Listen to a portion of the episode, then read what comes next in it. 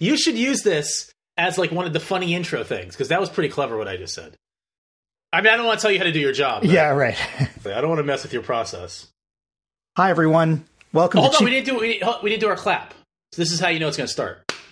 Yeah, I, I kind of stopped. I kind of stopped using that.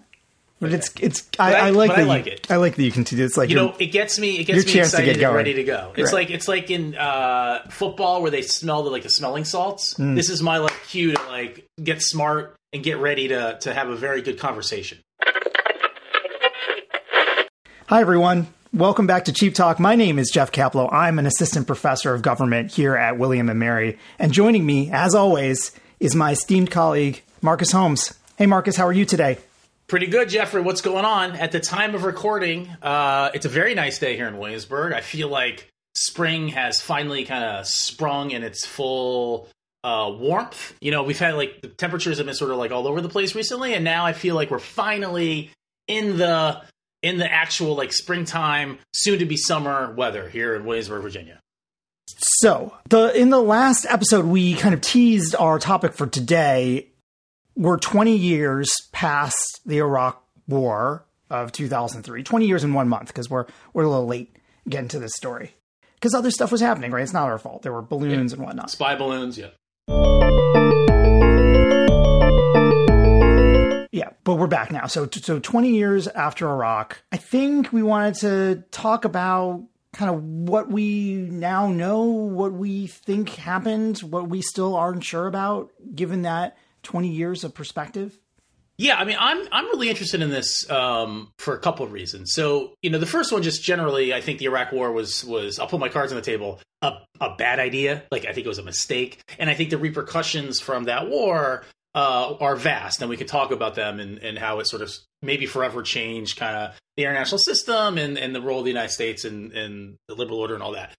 Uh, but I think I'm also interested in this looking back 20 years now because it seems to me that there's still a lot of uncertainty about you know this like, fundamental question of why the United States did this. Like if you if you ask you know a panel of experts, historians and political scientists and and whoever, you know why did the United States invade Iraq? I think you're likely to get all kinds of different answers, right? It's like lots of different like sort of motivations and and explanations have been given, and it's a, it's a weird case in that I, there's actually I think a, a, a lack of overlap in some of these explanations, right? So, for example, you know, some people will say, "Oh, this is all about the sort of you know personal." Uh, politics of of George W. Bush, who was trying to you know get back at Saddam Hussein for these uh, uh, things that he had done in the past with his father, George Herbert Walker Bush, in the first Gulf War. You know, it's a very sort of personalistic, like Bush had this vendetta uh, against um, Saddam Hussein in Iraq, right? And there's some evidence for that, of course. I mean, there's been reporting that after uh, September 11th, George Bush like basically like wanted to find evidence really badly that Saddam Hussein was connected to it, and so on and so forth. So he's kind of looking for a reason to invade. And there's other explanations that talk about like oil, like the United States invaded because Iraq has a lot of oil, and oil is uh, good for countries that use lots of automobiles, and we could control the the oil fields. And I mean, we didn't end up doing that. We didn't take control of the oil fields, and so that explanation is kind of a little tricky to, to to make work. But my point is, is that there's all kinds of different explanations that are so different from one another, and it seems to me like we don't have a lot of certainty as to why at the end of the day this did actually happen. I mean, do you do you feel that uh, as well, or do you think that the answer is is pretty straightforward?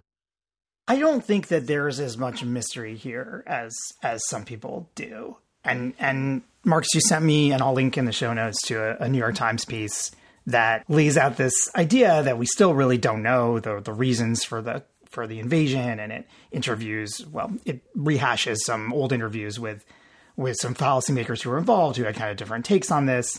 And and I guess the personal vendetta story and the oil story, I, I don't think there's a lot of support for, and you know they don't kind of come up on, on the top list of what's going on. People often talk about the role of Iraq's WMD, the the role of uh, 9/11, the idea of kind of shifting geopolitical dynamics in the world.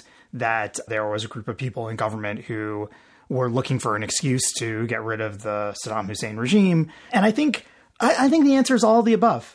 So part of the problem here is that war is almost always multi-causal. It, it's a kind of thing that um, it's never just one incident that leads to war. There's always other factors, factors in the background. And so if we're searching for like the one reason that the US invaded Iraq, I mean, I think we're always going to be disappointed because there are lots of reasons that the US invaded Iraq. And it happened that uh, several of those reasons aligned to kind of push those involved into a conflict. Yeah, I mean, I guess a fancy way of talking about this is like war is overdetermined, right? It's sort of like you can look at this and say, I have 10 different you know variables that I think probably have something to do with why this decision was made, and all of them contribute something. Like some might be weighted more than others, and, and all that kind of stuff. But at the end of the day, like there's lots of stuff uh, going on here. I, I, guess I buy that. I guess I could buy the idea that this was, um, you know, sort of overdetermined in that sense. But it seems like like looking back. Um, on other wars, right? So, like, if we if we think about like why did the United States get involved in Vietnam, or why did the United States get involved in World War II? I don't have the same sort of level of uncertainty with those wars that I do with this one, right? So, so it might be the case that World War II was also overdetermined and that Vietnam was overdetermined, but I think those are actually a little bit more straightforward. This one, just for whatever reason, has like just so many different you know complexities built into it that to me it's it's a little bit perplexing. Um, but I do take your point that like clearly it's hard to, to find you know sort of singular reason for these things, and some scholars would actually argue I think that uh, it's actually a mistake to try to do this, right? So like it's it's sort of like we have these human um, sort of fallacies that that you can kind of pinpoint some like causal factor because in our heads like causality it's like you know X leads to Y. Well, something had to cause X leading to Y, and you could be like, well, sure, lots of things, but like what does that mean, right? It's like well, you know, I can't picture in my head why several things would come together to get this this one sort of instance to to occur. If it's a one sort of causal thing, that's easier for me to understand. I can see it in my head. So I think a lot of people would say like, well, don't even really search for the the thing. Like there's not going to be a thing uh, you can talk about different factors that were like in contextually sort of around the decision to invade Iraq, but this sort of search for like a singular reason uh, is not only kind of misleading for the reasons you talked about, but also just philosophically like untenable because we're never we can't do it as as human beings to come up with some some singular thing, and so therefore by searching for it, we're actually like walking down a path that is more misleading than than anything else. So I, I think you're you're probably right. Let me let me just say one thing though. Uh, uh, one reason from a, a psychological perspective that gets proffered a lot that I don't actually think had a whole lot to do with it, and that is groupthink. If you go on the internet and you load up your Google or your Chat GPT and you ask for reasons why the Iraq War happened, you're going to get a lot of hits, a lot of returns that say groupthink. Okay, and what groupthink means in the, the, context in which people are often using it is like this sort of catch-all term for you know the fallacies that happen in group dynamics, uh, the the sort of like perverse sort of thinking that happens when you get a group of people together uh, and they just like are afraid to say something and they don't want to rock the boat, and so they all kind of go along with what everybody else is is thinking. Robert Jervis, uh, the late Robert Jervis, who was you know sort of the the, one of the pioneers in thinking about psychology and international relations, actually went back and did a study of, of the Iraq War and the decision making that led to it. And what he found was like there might have been a little bit of, of groupthink going on, but the, the idea that this explains like why the decision was made, there's no support for that, right? In fact, you had officials, lots of officials in Washington, D.C., raising their hand and saying, I actually don't think this is a good idea. You had the equivalent of, of not red teams sort of formally, but people who would come in and say, you know, you're thinking about this this particular uh, situation with Saddam Hussein in the following way. If we think about it this other way, maybe we come to a different different conclusion. So I, I, just encourage people to sort of when they hear like oh groupthink is the reason for the iraq war uh, it's a simple explanation i don't think there is a simple explanation for the reasons that we talked about and i certainly don't think that groupthink is it if there is a singular explanation so i don't know that i see groupthink being used as an explanation for the iraq war in the same way that you do when i see groupthink talked about when people are talking about the iraq war they are usually talking about, maybe I'm wrong about this, but my sense is they're usually talking about the decision, the thinking about Iraq's reconstituting of its weapons of mass destruction programs. The idea that, uh, that Saddam Hussein had biological and chemical weapons and was kind of rebuilding its nuclear program. That's the part that people point to as, as groupthink. That this was a, an assumption that went unquestioned among the key decision makers because they were all kind of reinforcing their own belief in the badness of the Saddam Hussein regime and that this wasn't scrutinized the way it would have been kind of absent these group dynamics. I mean, do you think that groupthink here is about the decision to go to war itself or about this kind of preliminary step in thinking about the decision to go to war? I think you're right that most people uh, use groupthink to talk about the intelligence sort of piece of it, right? So it's like we, we we sort of convinced ourselves that Saddam Hussein had weapons of mass destruction. Everybody in the room kind of believes he probably does, so we don't think about it uh, from like a critical perspective. And so that's kind of like groupthinky type of, of dynamics. But I also have seen people, uh, and we can maybe link to some of these in the show notes, like basically make the the the uh, claim that groupthink was also part of the ultimate decision to invade. That this was actually like they had convinced themselves that this was a good idea. That everybody in the room was nodding their head when Bush was saying we're going to go invade. And you know, I just don't think there's there's much support at all for for that piece. On the intelligence side, it's it's really tricky to tease out sort of like what role psychological dynamics were playing and frankly, what role just the, like the misleading intelligence? Like they had they had intelligence reports, some intelligence reports suggesting that there are weapons of mass uh, destruction, or they had a weapons of mass destruction program. It was all kind of very vague at the time, and I guess it's you know it, in reality it really was vague. Um, and so people are making sort of connections to uh, the fact that he might have weapons of mass destruction based on what turned out to be sort of faulty intelligence, right? So I don't, I'm not sure it's so much groupthink that's driving that. I think it's just in the absence, if you don't have that faulty intelligence, I'm not sure the groupthink is going to get you to a point where you're like, okay, now we need to go take out uh, uh, Saddam Hussein and because he has weapons of mass destruction or whatever. I think ultimately it was the intelligence failure um, that explains more of it than any sort of psychological dynamic, just on the weapons of mass destruction part. All right. Well, maybe we should talk more about the the intelligence side of it. But I, I am just yeah. a one more point on the groupthink idea. One of the points that this this New York Times article makes that I think is kind of worth remembering is there wasn't really a decision to go to war in Iraq. In, in the way that we kind of imagine these decisions ought to be made. Like you get all the cabinet secretaries, or not really, like, or you assemble the National Security Council and you sit everybody down and you're like, okay, are we doing this or are we not doing this? And you have, you have a vote Uh, or some kind of discussion about it. It doesn't seem like any of that actually happened in the George W. Bush administration, that it just kind of, you know, there were approvals for things, sure, but there wasn't this kind of sense are we making this decision now, today? This is the decision.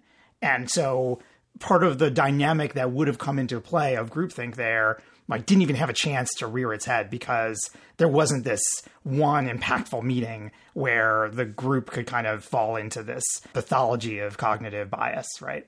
Yeah, that's true. I mean, it's really. I mean, I, we're gonna go a little bit of a tangent, I guess, but like, I, I, do think it's kind of interesting to, if you think back historically, there are other examples like of this happening, right? So one of the the papers I'm working on right now is looking at the Bay of Pigs, you know, uh, fiasco with John F. Kennedy, and there, there, there's a meeting in that case. Like they have this meeting where you know the Joint Chiefs are there, and he kind of Kennedy goes around the room and sort of says like, "What do you think? What do you think?" But most people are, are kind of for it. There's a couple uh, very important people who are against it, and then he says at the end of the meeting, like, "Oh, okay, that's interesting. Like we should sleep on it." But then that's it. Like they don't have another meeting of that same group of people. So it's sort of like you could ask yourself a question: Was a decision made? In that meeting? Like when Kennedy says, like, oh, okay, that seems like most people are for it, like we'll sleep on it. Or was it the next day that he made the decision? In, in other words, like, it does seem to be historically that there are these moments where like you don't always get this sort of like let's sit around a room let's take a vote and whoever has the most votes is going to win and then i'm going to tell the military let's go invade like it doesn't really work that way it's more of kind of this like weird sort of diffuse process that takes place over the span of you know days sometimes weeks and it can be hard, I think, to, to go back in a case study and say, this was the moment that the decision was made. Because I think you're right. I don't think you're ever going to find those moments often. You know, so I don't think it's just the Iraq case. I think there's other examples where like there just wasn't a, a, a decision that was made, yet for some reason it didn't matter because the thing happened anyway. You know, I think Richard Haass has this, this line in the article that we, the New York Times, like, decision wasn't like made, a decision happened or something like that, like some kind of language. And that kind of captures it, right? It's like, you don't necessarily need to make an active like we are going to do this now and i approve it and i've signed off of it and i'm sending the email right now to tell people to put this in. It can happen lots of other ways and and some of them are much more kind of kind of weird in that in that sense. Anyway. Right i mean in, in, in some ways the the dozens of decisions that or even hundreds of decisions that led to the war make it so there isn't any real decision because all of these right. small decisions okay we're going to move troops here we're going to ready this group we're going to uh, transfer money in this way all, all of those little decisions kind of create the war itself without there ever being this momentous you know meeting right. where everyone kind of talks it out. So I right, but on the other hand, uh, and I agree with that. But on the other hand, surely there was some, at some point in time where George W. Bush, as the president of the United States, the the the you know, chief executive, said in, internally in his mind, "I want to do this. Like I want to invade Iraq." Whether that was on September 11th whether that was before September 11th, whether it was two days after September 11th, he clearly at some point in his own mind decided this is this is what I, I want to do. I, I would think. I would think. Now, I, I, don't know George W. Bush. Maybe that's not how he operates. Maybe that he actually didn't think this these things, and it was other people. It was you know uh, uh, Dick Cheney or Rumsfeld or whoever. But like, it does seem like there had to be a moment at least where some decision makers had kind of made up their mind. This is this is what I want to do. But looking at it from the outside in, as analysts, you're never really going to be able to find that moment unless you know George W. Bush was you know writing a diary or something on you know September 12th. I'm going to go invade Iraq maybe that exists. I don't I don't know, but that's the type of thing that you would need to sort of have this idea of exactly when the decision uh, was made. So let me ask you a question, Jeff. You you have you know some in, in intelligence knowledge. Uh, what what exactly was the problem here? Like, so we, we all know that you know Colin Powell went uh, in front of the UN and, and showed that vial.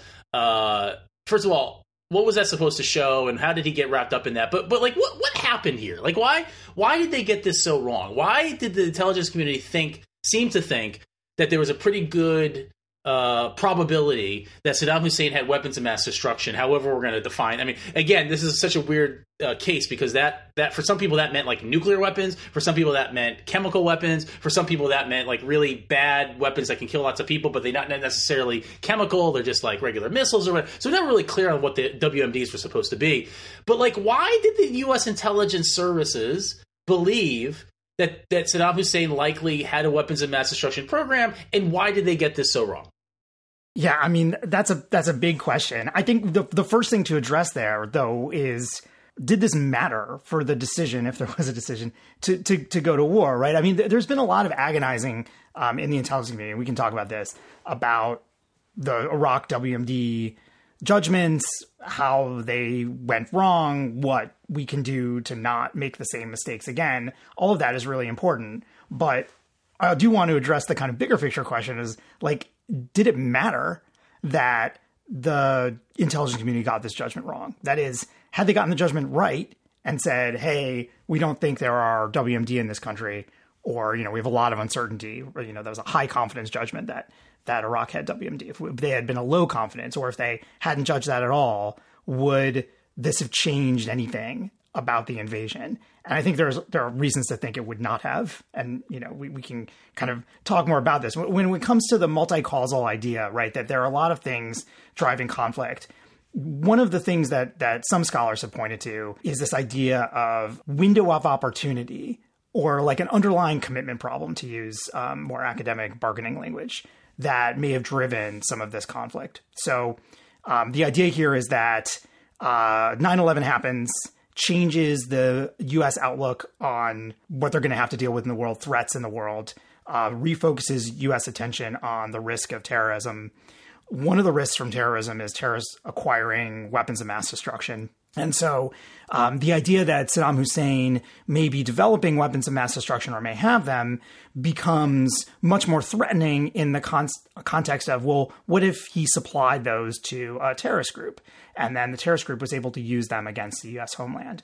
And so even if Iran didn't yet have a weapons of mass destruction program, even if they didn't have nuclear weapons, even if they didn't have chemical weapons and weren't developing them, well, they could in the future. As long as Saddam Hussein is out there doing bad stuff and is an adversary of the United States, the thinking might have gone, well, this is a potential future threat in terms of giving these weapons to terrorists. And wouldn't we rather deal with him now when he doesn't have a nuclear weapon? Because no one judged that uh, Saddam Hussein had a nuclear weapon. The judgment was he was reconstituting his nuclear weapons program. But imagine that he were to get one in the future, and we can't guarantee that he won't unless we go in there and unseat him.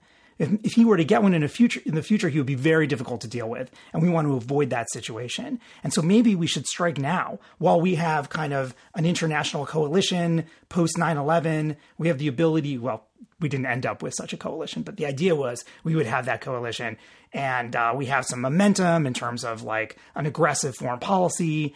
Maybe now is the time to take care of it.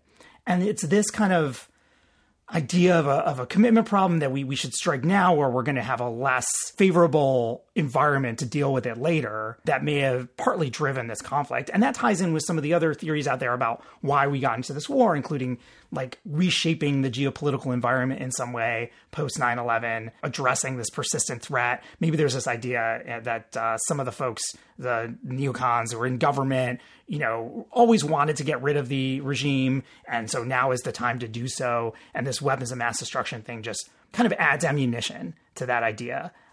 So i do think the argument about wmd for policymakers wasn't so much relying on okay they have them now that was the argument made to the pop uh, to the public right it, there was almost this uh, sleight of hand going on with the WMD language because when people said WMD, everyone thinks nuclear, sort of, but really no one said they had nuclear weapons. They said like, oh, they might be working on nuclear weapons, but no one thought that was very far along. But that was kind of there was this little sleight of hand. Well, they have WMD, of course, the WMD they had, and they didn't say this as clearly, we thought they had chemical weapons, right? We didn't think they had nuclear weapons, but we would say WMD to kind of like ally that that distinction. The idea that they currently had uh, this capability was less important than the idea that they might get it in the future. And that this created a dynamic where the Bush administration thought now is the time to act so that we're on more favorable ground. Yeah, I, I, I agree with all of that. I mean, I think the the Bush administration did a very good job, like good in the sense of accomplishing the goals that they set out to accomplish. I think, you know, looking at it normatively, a terrible job because they, they hoodwinked the American people. But they did a very good job at at sort of making the weapons of mass destruction sort of idea so vague and opaque, yet at the same time incredibly scary that was it was then easy for Americans. I mean, many Americans obviously did not want to get into the Iraq War, but you could at least have a justification. You could say like, we just experienced 9-11. You have this this terrible dictator Saddam Hussein. He's got this weapons program. Who knows what he's going to give it to Al Qaeda or ISIS, who was you know not not not really on the radar yet for a lot of Americans, but, but could be. You know, like all of these these the groups that want to destroy the United States. You have somebody potentially making weapons to give them to these groups. So it's not it's not far fetched that you know people would would would buy into this and say this is a terrible thing. We need to we need to prevent this from happening. The other thing, by the way, this on the rhetoric that I think is really fascinating, and there have been and people have looked at this. You know, the other thing that Bush did, uh, I think successfully again for him, was linking Saddam Hussein, weapons of mass destruction, and 9/11 together. So like when you when you watch Bush talk about what was going on with Saddam Hussein, he would link it almost you know exclusively to 9/11. Like the, the sentences that he would would say always had these words together. And you know if you if you say nouns together enough, people start to believe that they're connected, right? So that, you know, when they do these polls, these Gallup polls uh, after the Iraq war, and they ask people, like, you know, did they find weapons of mass destruction in Iraq? Uh, and the answer is no, they did not. A shockingly high number of Americans believed that they did. And it's not because they had some, you know, they, they saw a news story that said they did. It's not because there was some, you know, sort of intelligence that came out that showed, yeah, it turns out they did have weapons of mass destruction and that ended up being wrong. It was simply because one might argue that the words were connected so often that people made this association in their heads. Like oh iraq weapons of mass destruction? So yeah that sounds right. I think they had weapons of mass destruction. So i think there's a there's a, a, a piece of this just around rhetoric alone and the idea of sort of framing you know the iraq war that the bush administration uh, you know, did successfully from their perspective, and and and I think has a lot to do with the way that Americans kind of understood what was going on. Yeah, no, I agree. To, to say that the WMD situation was not the sole driver, that the existence of current WMD was not the sole driver of of conflict, is not to remove responsibility for messing this up from the intelligence community, right? So right. this is clearly a, a serious intelligence analytic failure, maybe also collection failure. And there have been reports and commissions and uh, lots of uh, congressional commissions, um, independent commissions. Lots of folks have looked at the mistakes that were made here. And so, you know, I don't know that we need to go into a lot of detail about this, but the, the bottom line is the intelligence community view was was wrong, and it, it kind of owes something to lots of different organizational, bureaucratic, and analytic failures. Uh, so the the judgment that the U.S. intelligence community had in the run up to the invasion. Let me say I can actually pull it up here. So the the national intelligence estimate, uh, national intelligence estimate is a kind of communal view of the US intelligence community where all the organizations that make up the intelligence community get together and kind of hash out an uh, agreed upon language for what they think the intelligence shows. And these NIEs are kind of the I don't know, flagship assessments that uh, are kind of often publicized and go to the highest levels of government, to Congress. And so there was an NIE put out in October of 2002, the bottom line of which is we judge that Iraq has continued its weapons of mass destruction programs in defiance of UN resolutions and restrictions. That's the first line of the key judgments of the estimate. Baghdad has chemical and biological weapons, as well as missiles with ranges in excess of UN restrictions. And then uh, going down a couple of a uh, couple of lines, it says, "In the view of most agencies, Baghdad is reconstituting its nuclear weapons program.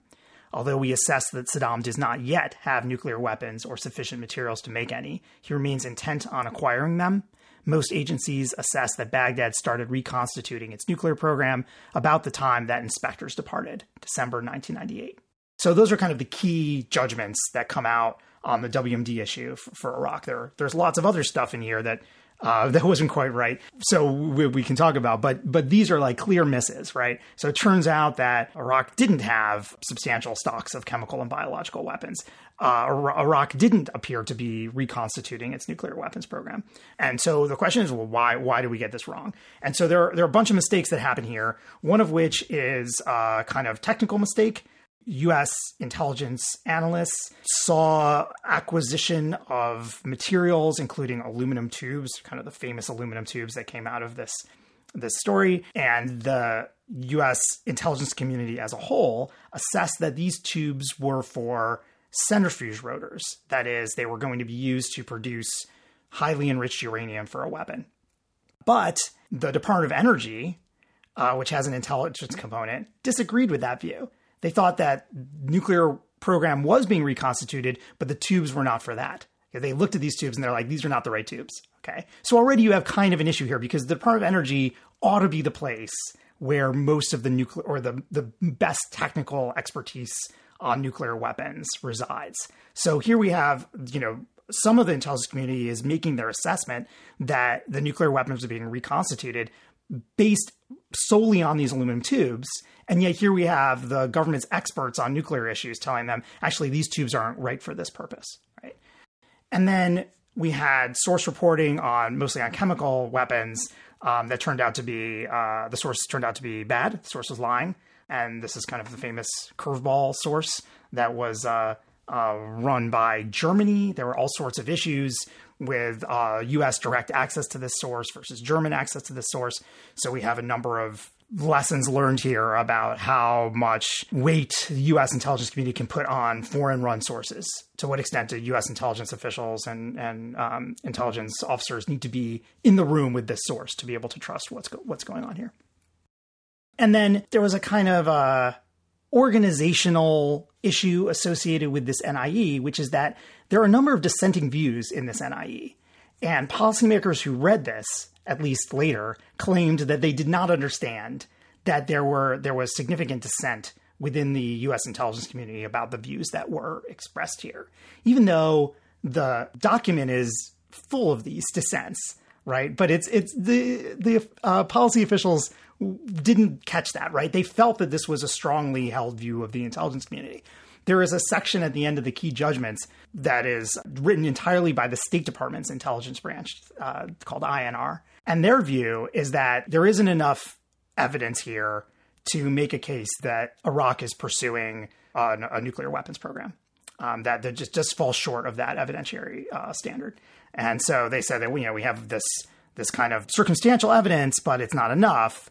This uh, aluminum tube thing is like central to the argument, but the folks at the Department of Energy don't think it's for that. So how can we even call this part of the of the nuclear program? So there are there are all these kind of issues with with the assessment that somehow don't make it to the policymakers' ears. And part of that is like when you're briefing this, you probably aren't spending a lot of time on these dissenting views. You're giving the like community view. And that is something that has changed, right? Um, as a as a lesson from the from this NIE. There have been a number of lessons learned from the Iraq intelligence experience that I think affect uh, U.S. intelligence analysis, collection and analysis to this day. But I think to understand what's going on in the Iraq analysis, you have to think about the 9 11 analysis.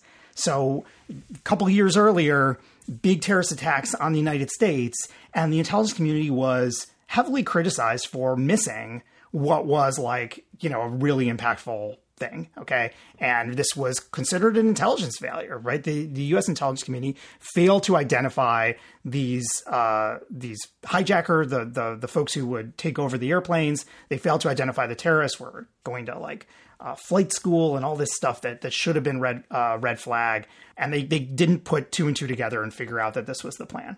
And so after 9-11 there was a lot of attention in the intelligence community to connecting the dots, right? To making sure that they weren't they were being aggressive and trying to find those connections. And I think that informs the judgments that were made for the in the Iraq case, where a lot of this is quite circumstantial. And at the heart of it is this idea that Saddam Hussein, uh, why wouldn't he let inspectors in to to look at the to look at his nuclear facilities if he wasn't plotting something, if he wasn't trying to reconstitute these these weapons programs. And so there was a very circumstantial case. In retrospect, there are plenty of reasons Saddam Hussein might not want to have inspectors in, in the country, right? But at the time, it felt like, well, this is clear evidence that this guy's up to no good right? And then couple that with an aluminum tubes. Sure, some people think those tubes are for something else, but like you know could could they be used for centrifuges? Yeah maybe right? So so there if you are trying to connect those dots there's a way to do it. And given the lessons of 9-11 there was a push i think. This maybe wasn't explicit but it kind of in the water there was this idea that we should connect those dots if we can right? We don't want to be surprised again. And I think that informs what's going on in 2002. Okay, so after this assessment comes out, and and then there's a war, and then it uh, is clear that this was wrong at some point. Although it wasn't clear to the U.S. intelligence community, I don't think that it was wrong until a lot later than it was clear to like the American public that it was wrong. But once the intelligence community tries to kind of come to grips with uh, the mistakes that were made here, there are uh, a number of lessons that come from it. So one is better demonstrating to the policymaker the uncertainty that underlies your assessment. And th- this is something that's a common critique of the of the intelligence before the Iraq War is everyone thought there was consensus. Everyone thought this was, uh, in George Tenet's words, a slam dunk case. Um, this is the director of the CIA at the time told President Bush in the Oval Office after giving after this briefing was given, this is a slam dunk case. That those are words that he, uh, you know, regrets, of course, right? But but it this idea that there wasn't uh, enough understanding on the policymaker side about the uncertainty of the assessments. A counter argument here is that maybe the policymakers didn't really care about the uncertainty in the assessments, but but the best practice here would be to say, look, we're not sure about this. Here's the reasons we're not sure.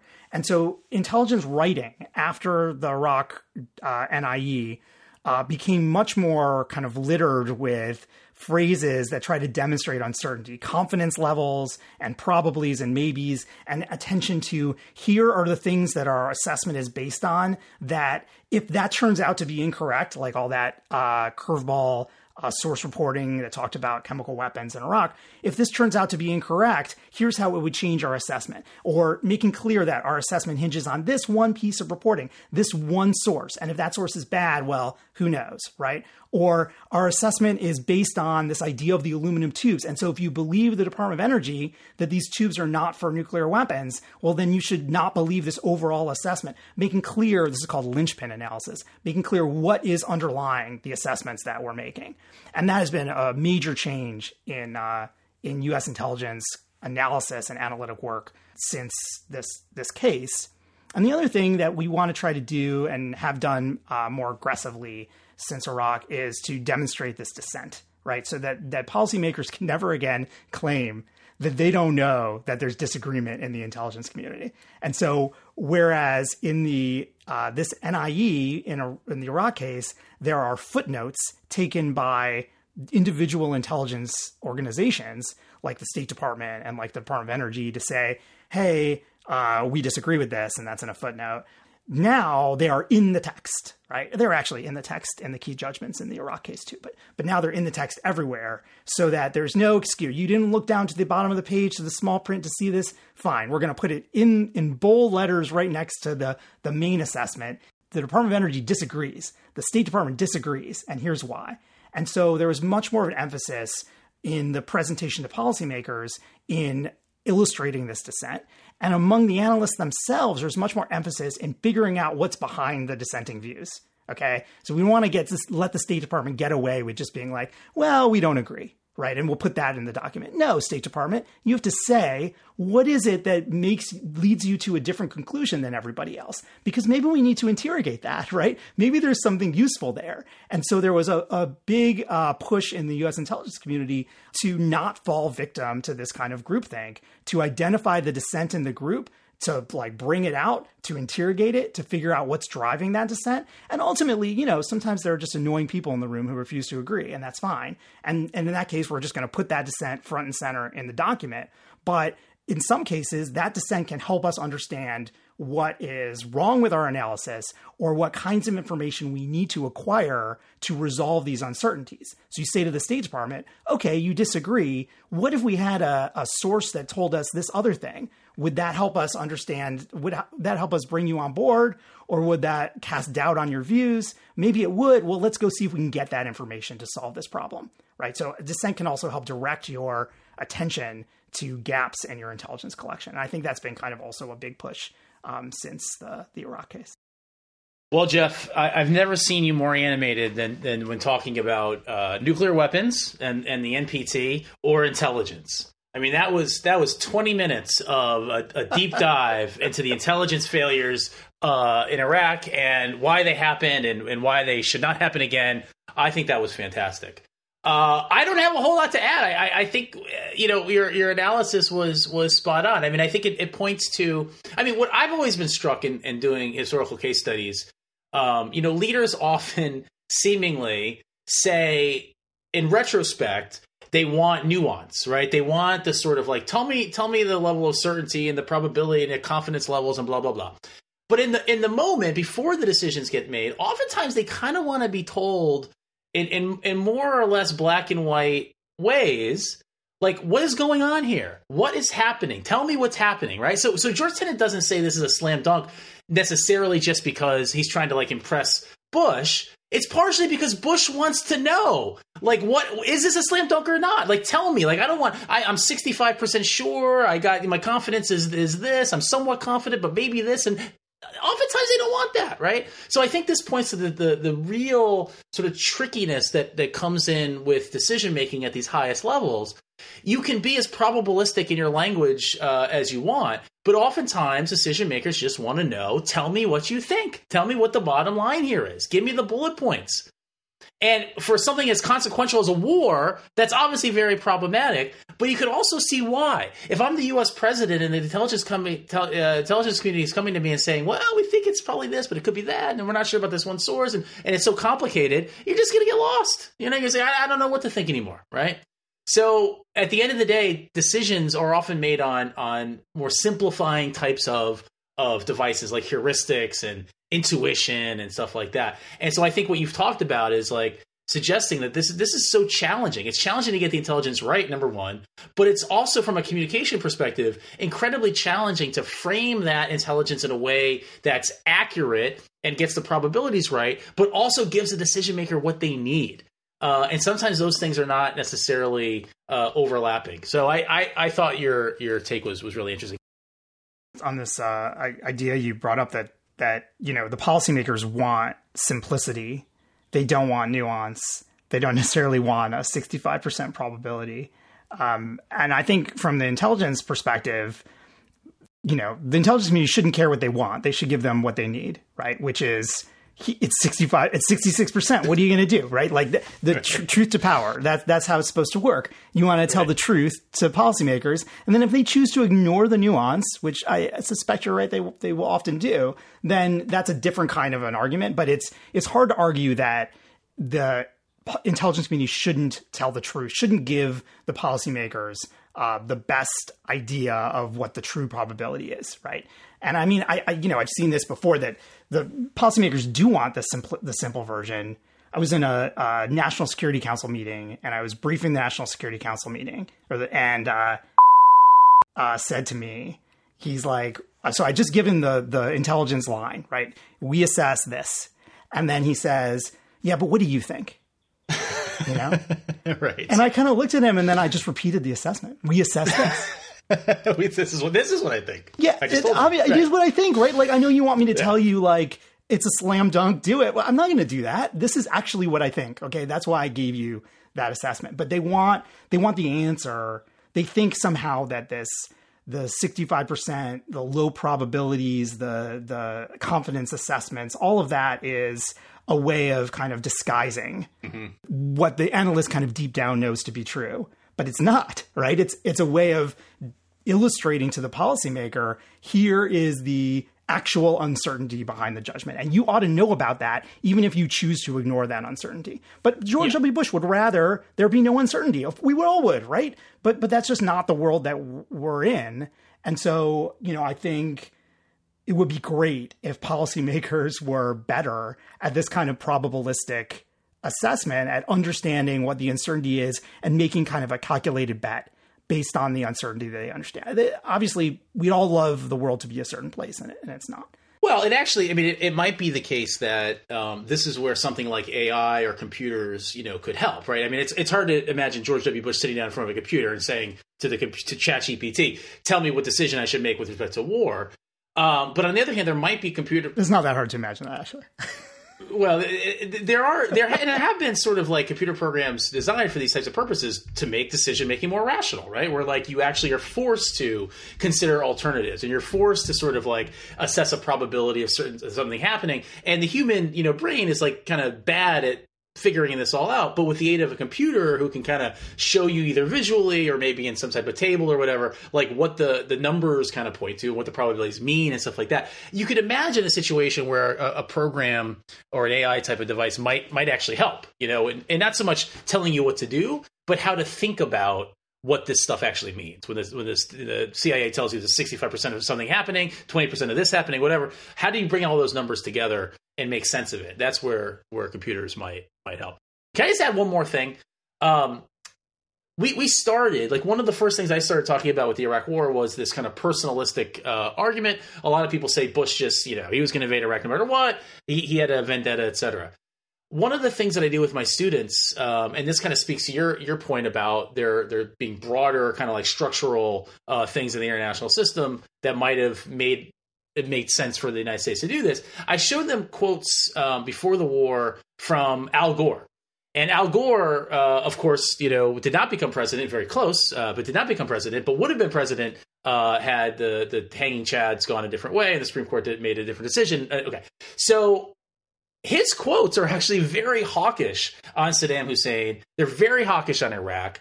Um, he, he's not saying like we should invade, but I think a strong case could be made that regardless of whether it's Bush or Gore in that position, they're going to make a similar decision for all of the reasons that you just talked about and we've been talking about for the last half an hour, right? In other words, this isn't really about sort of like the internal dynamics going on in Bush's head or the internal dynamics in, in, Gore's head or whatever, a strong case can be made that for, for very structural reasons and strategic reasons, the United States saw United States writ large here, like decision makers writ large, saw this as a, a reasonable strategy to to pursue. Um, and I think you know for that reason, it, it, sheds doubt on the idea that this is just about about Bush or just about Dick Cheney or Rumsfeld or, or anybody, any one individual. I just have to. I, ha- I have to mention this because it's one of the things that I, I also bothers me because decision makers are often, you know, saying we want like the, the problem with academia is you guys are too complicated. The, the gobbledygook, all your all your fancy language and your regression and your formal models is just too complicated. No one reads it. No one cares. You got to make your stuff more intelligible to normal people. Well, before the Iraq War, a bunch of academics got together and took out a full page ad in the New York Times. Uh, a diverse group of people, realists and liberals and conservatives and, and Democrats and Republicans, and said in literally bullet points the Iraq War is a bad idea. You shouldn't do it.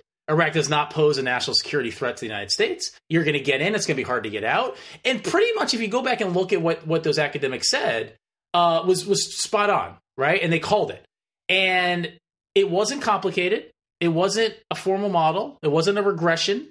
It was bullet points. And the logic was very easy to understand. So I think sometimes when decision makers say they want simplicity and say they want the bullet point version, what they really mean is I want the bullet points that support what it is that I want to do, not so much like the bullet points that tell me why what I'm thinking about doing is actually a bad idea. So there's also that kind of element uh, in this idea, like the bridging the gap uh, type of thing. So students can go in, online and look at uh, that that uh, ad is still on the internet and see who signed it and the logic that they put down in those bullet points. Yeah, and I'll, I'll drop a link to that in the show notes as well. So we talked a lot about the, the causes of this war, but at the outset, Marcus, you said that the the repercussions of this war were vast, right, um, and still being felt. Tell me about those repercussions. Oh, I mean, it's hard to it's hard to even know where to. Be. I mean, I think obviously the first thing you start with is, um, you know, the loss of human life, like the the innocent um, Iraqis that died, the the U.S. servicemen that died, the tens of thousands of people that were were killed as part of the the war, the number of people that were displaced, the refugees. I mean, it's from a, just a humanitarian um, perspective. You know, it was a costly war. You also have a situation where the United States, in, in invading Iraq, uh, takes out Saddam Hussein, and, and maybe you think that's a good idea, maybe you think that's a bad idea. But what we saw in the immediate aftermath of that was the, the sort of power vacuum that happened. Um, not so much at the leadership level, because the United States would, you know, sort of installed um, a leader of its choosing, but from a, a civil perspective, Iraq was very dis- destabilized. It basically sunk into uh, a civil war, which is one of the reasons why the United States had to stay there for so long, right? It was just was not a safe place to to be, and they had to try to you know make things as as calm as possible, and that took a very long time uh, to do. Iraq is in a much better place now than it was, um, but over the last two decades, I mean, the the, the Iraq as a country um, was was basically a, a, failed state for a while, and then in the midst of civil war, and I think that's going to have repercussions for them domestically for a long time.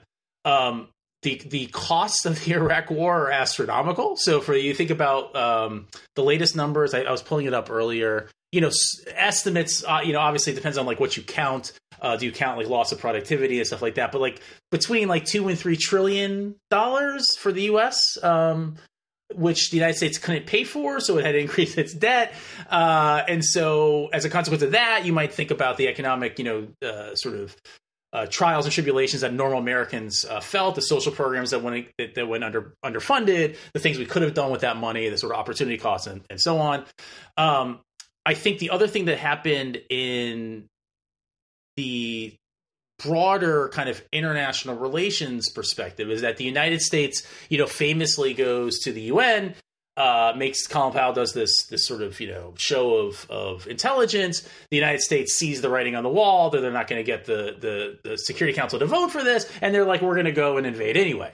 And so you know, contrary to the first Gulf War where they had this broad coalition and they everybody thought that Iraq invading Kuwait uh, just was a, a total violation of international law, they didn't have this coalition uh, they didn't have the support of the United Nations, and it didn't matter. They decided to go in. So I think that you know you might think the United Nations doesn't have a lot of legitimacy to begin with. This certainly was not a great thing for international institutions and international organizations, specifically the UN. It was another instance of a of a great power uh, basically deciding to do what it wanted and telling the UN, you know, you don't really uh, matter in this particular case. I think that also therefore had ramifications for the United States relationship with other countries, particularly Russia one of the things that Russia that, that Vladimir Putin talks a lot about is the hypocrisy of the West. And what he means is uh, the violations of the United States, his perception of violation of the United States of international law of Iraq's sovereignty. United States decides it's going to go invade uh, a country.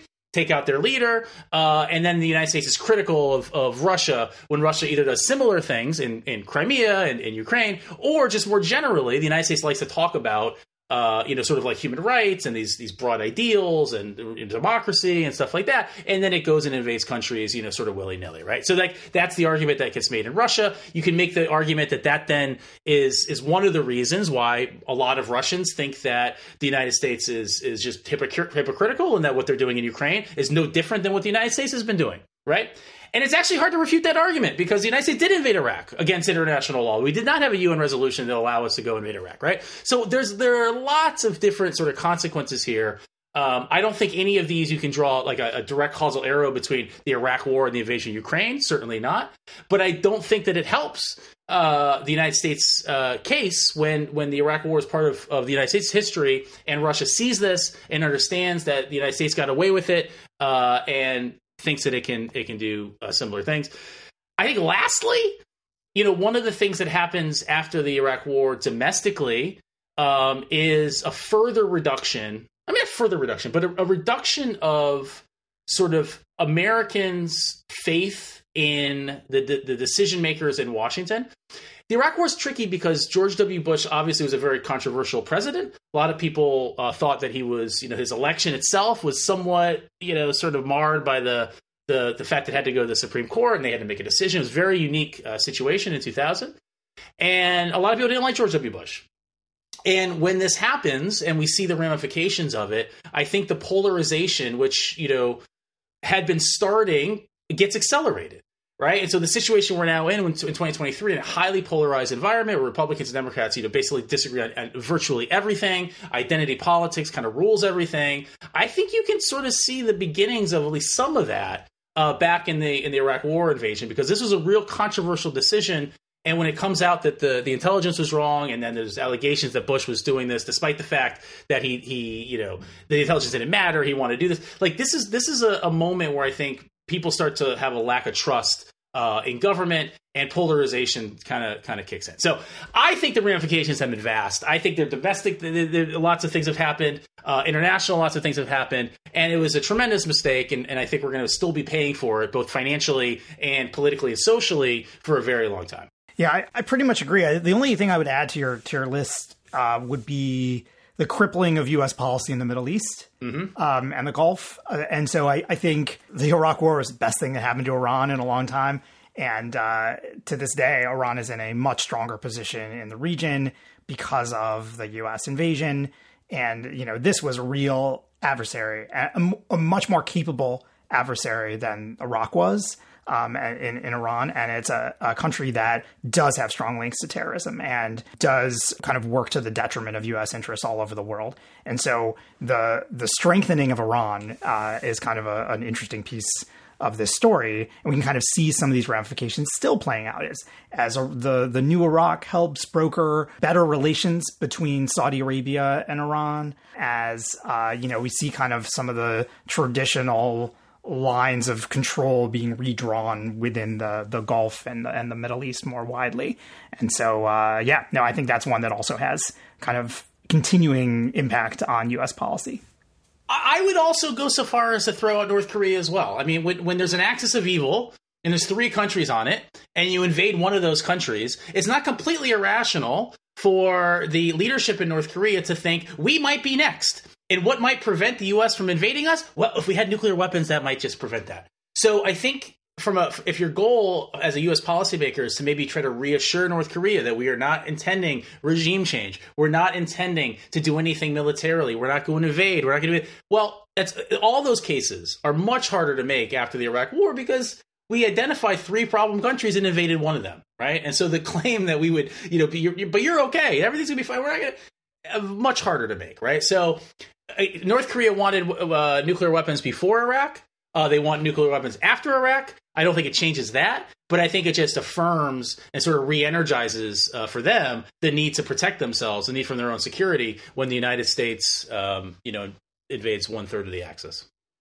If you're going to credit the Iraq War with kind of spurring progress in North Korea's weapons program or causing them to redouble their efforts, then I think we also have to throw into the mix what happened in Libya, which was the abandonment of a nuclear program. Granted, that program wasn't going anywhere anyway, but it mm-hmm. was seems like maybe there's a case you could make. People argue about this. Maybe there's a case you could make that U.S. invasion, um, or the run up to the invasion at least, caused Gaddafi to rethink this idea of having a nuclear weapons program sitting around not getting not getting much better, um, and he decided to give up the the program. And maybe even you can give the Iraq War some credit for causing Iran to halt its weapons program in 2003 ish. So the U.S. intelligence community, if you're going to believe anything they say now after this discussion, assessed in 2007 that Iran had halted in 2003 its nuclear weapons program.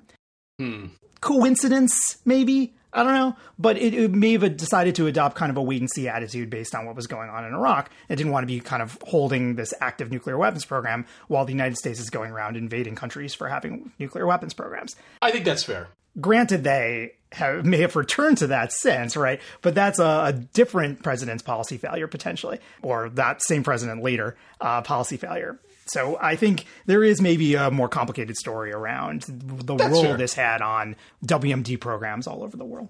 That's fair. I think we could both agree if the idea was that by invading Iraq, the international system would be more stable and and uh, preferential towards the United States. I don't think that occurred. Yeah, that didn't that didn't work. Marcus, I think we're going to have to leave it there. We we've covered a lot of territory today. Yeah, we covered, uh, covered a lot of territory. I was I was thinking we would do this for ten minutes, and we've done it for about an hour and ten minutes, which is which is great. I mean, I, I think it deserved that that conversation. Uh, but we have we've we sort of um, we've done a lot of Iraq today. Yeah. Well, uh, thanks so much. Uh, if you would like to send us a note, let us know what we should be talking about, where Professor Holmes was wrong, you can do that at cheaptalkpod at gmail.com or go to speakpipe.com slash cheaptalk to leave a voicemail that we can play on the podcast. Thanks to those who are sending in questions. I will uh, kind of bring those into the mix maybe in the next episode. Um, Marcus, yeah, can I actually can I put a teaser in for next week? Please. So, uh, I, one of the things I think would be very interesting to talk about La- on last uh, the last pod, we discussed your skepticism of treating um, uh, countries as states as sort of individuals as people. And now it's interesting, however, because you you have in the course of this conversation with the, the Iraq War talked about Iraq and the United States as having you know sort of like uh, decision making uh, properties, right? Like the United States decided to invade Iraq. And we talked about like, well, wait a second, interesting. How did that happen? Well, it's it's not all that clear. It's not like it was just one person said I'm gonna. So it was a state making a decision, right? So I, I I'm think next week we should dig into this a little bit more, and I think specifically I want to talk about two different concepts that are psychological in nature that I think we can attribute or apply to states precisely because they are uh, uh, persons. And the first is social identity theory, which many listeners will know know a lot about. And the second, which might be a little bit more foreign of a concept, ontological security, which is a, a sort of big uh, uh group of, of, of scholars these days working in this area. And we'll talk about what ontological security means and how it might help us to understand a deep rooted conflict like in, in enduring rivalries are you actively trying to dissuade people from listening to the podcast in the future? Well, this is why we do this these bits at the end. So if you got you this know, far, you're stuck, right? You're you, well. It's also you're like a um, you're a fan. You know, if you've made it this far, you clearly are all in on what Holmes and Kaplow have to say. So we're we're not losing. Is is it also possible that they were it was an assignment that they received in a class and, and well, they've gotten good. that far for that, that reason? Very good point. Yeah, this will be on the quiz next week. Ontological security. That's right. All right, Marcus. Good good talking to you. Thanks for joining me. I had a lot of fun today, Jeffrey. Bye now. And I see you're wearing your uh, you've got like an Eiffel Tower T-shirt on. What's that about? I got an Eiffel Tower. T- this is from the Paris Marathon, which I ran uh, last weekend. I was over in France and I ran it. Uh, and you get a shirt. It's a very bright shirt. For those of you watching the live stream on YouTube, you can see this, but uh, it's a it's a very bright running shirt which is good. I mean, if you go in like the woods, you don't you don't get shot because you're not going to be mistaken for a deer or something. It's nice. How was how was the Paris Marathon? How'd you do? I had wanted to go uh, under three hours, which is like a very, you know, for me anyway, is a very difficult uh, thing to do. And I was on pace for that until mile 20. And like so often in these marathons, that last 10K, the last six miles was brutal. And, you know, it was one of those things where I was running along, I'm like, I'm, like mile 20, I'm hitting mile 21. I look at my watch and I had not, I didn't think I was slowing down, but my watch was like, "You've been slowing down." So like, I had, you know, to run a sub three marathon, you have to run six fifty two per mile. My mile twenty one was like six fifty eight, and mile twenty two was like seven oh seven, and you just see the time like slipping. You know, slipping through your fingers, and you can't, you can't do anything about it. Like you try to get yourself to run faster, like go faster, go faster, and just your body won't do it. So it, it, was tricky, but I, I, ended up at 303. So it's three minutes over my uh, goal time, which is not bad. One thing about Paris, uh, Professor Kaplow, that you should know there are a lot of cobblestones. Hmm. And I think that ended up kind of hurting me a little bit. Like, I don't run on cobblestones. I mean, I understand we're in like a colonial area here. I don't really run on cobblestones very often. They're not particularly forgiving or or soft, and, and I think they kind of hurt my legs a little bit more um, than than normal. I think that that just says you need to start changing your training regimen so that you're you're training on the appropriate surface. Do they have special treadmill surfaces you can you can buy that like mimic cobblestones or or brick or like other asphalt, other kinds of surfaces? That would be a great that we should we should market this. This is a great idea. That is a ridiculously stupid idea, but they actually do have a treadmill called the Woodway, which is it kind of mimics running on like a boardwalk kind of thing. Okay. Um, and the idea, the scientific idea behind it, I guess, is that it's more forgiving somehow because yeah. they're, they're like slats as opposed to like one belt. Um, but no, I think I think a, a, a, an asphalt treadmill, which you just proposed, is one of the stupidest things I've ever heard. And I've heard a lot of really stupid things. I mean, just on this podcast alone, right? so that, but that that one really takes because how would it work, Jeffrey? How would how would an asphalt? Just picture the physics. Like, how are you getting asphalt to go around? Like, it wouldn't be a real asphalt. It would, it would be mimicking asphalt. Oh, what do you mean mimicking? How do you mimic asphalt? I don't know. I don't know. We got to get the the scientist on we'll it. ask we'll ask ChatGPT if it has any ideas. I'm more of an uh, idea after. guy than an execution guy. You know? Yeah, I've noticed. I've noticed. You have pl- plenty of good ideas. You just you know choose not to act on them. Did I tell you about the time I invented French fries with ketchup already in them in like a little packet? I think I saw that movie. I, I, that that's from a movie from like the 1980s, I believe. No, I, I invented that.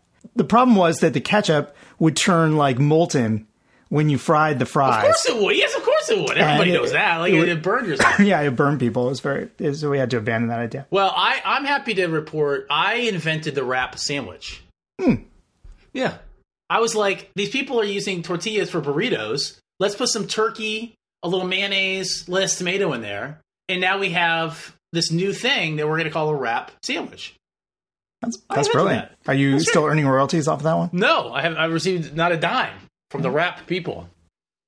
It's hard to when you when you create something like that. It's kind of hard to monetize it. You know, I, I probably needed to open up a, a restaurant or a store of some type to sell them, and who wants the hassle, really? I invented TiVo in about 1983, 84. Oh, I used to love TiVo. That was great. I like rigged two VCRs together. And the idea is you could like pause live, you record the thing, you pause one of them, and then the other one would start rolling. Oh, that's pretty brilliant. That's pretty brilliant. Our audience is our audience has no idea what TiVo is. Yeah, that's true. No, no clue. Although I think that company still exists. I think you can actually still buy, believe it or not, like a TiVo like set. Oh yeah, and have that as your DVR. Yeah, I think you can. The the, the remote for the TiVo it's and great. the guide couldn't can't beat either of those. Yeah. Can't beat them. Yeah. Cox has nothing on them. Yeah. Well, and I think that actually some cable companies have licensed uh, like the TiVo box as their cable box. Ah. Yeah, I thought for a time like DirecTV or somebody was like hooked up with them, or maybe Dish or somebody. I mean, that, that makes a lot of sense because they had the they had like the usability, like user design kind of thing down. And and today, like the contour box from Cox, it's garbage compared to what we had, you know, two decades ago with the TiVo. Like, uh, yeah, it's it's crazy. Yeah, I'm like an old man. I'm an old curmudgeon uh, when it comes to DVRs. Yeah. Well, we got off on a very interesting start here. Let's let's rein it in. Let's bring it back to our our, our bread and butter.